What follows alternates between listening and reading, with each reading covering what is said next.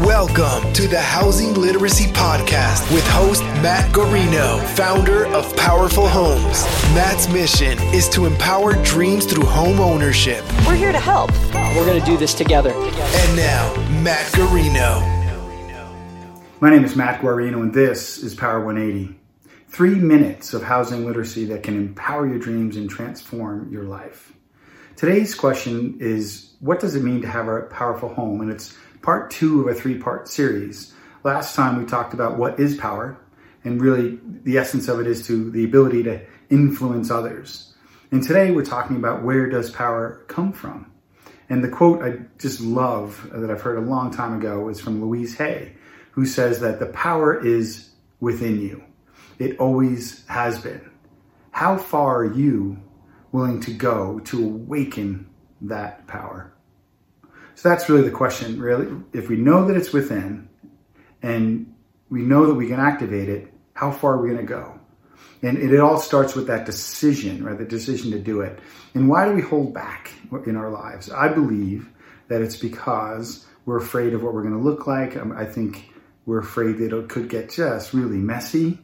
And I think we it, it could happen, or something that we wanted to happen is doesn't happen. Think those are the reasons that we hold back from letting that power from within come out. So in this um, Power 180 uh, series, we talk about bringing the receipts. So love to illustrate this point of where it comes from. Is that uh, my development company in the last month, a couple of months or so, bought a property, a condo into the Denver metro area, remodeled it, and put it on the market. We got tons of offers to sell it, one of which was from a veteran veteran couple who had just gotten out of the military, two Marines and they presented a VA loan.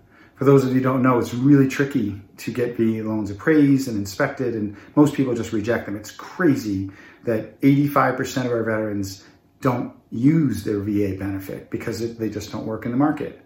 So we made the decision, talking about power, where does it come from? We made the decision to go with that veteran couple, knowing that it could get messy. And messy it did get. Basically, it didn't appraise. It was 10,000 below asking price and far below the offer and then contract price. We decided to move forward with, with our power. We decided to move forward and accept the, the uh, appraised value at 10,000 less. And here's what happened. Amazing things happened.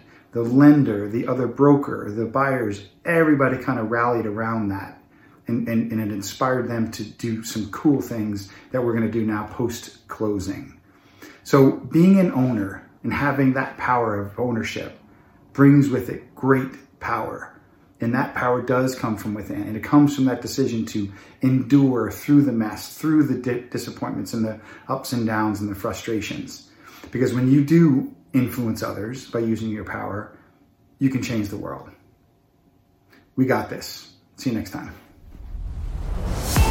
Thank you for listening to another episode of the Housing Literacy Podcast. Don't forget to like, comment, and hit that subscribe button. And stay connected with Matt Guarino by visiting www.powerfulhomes.org.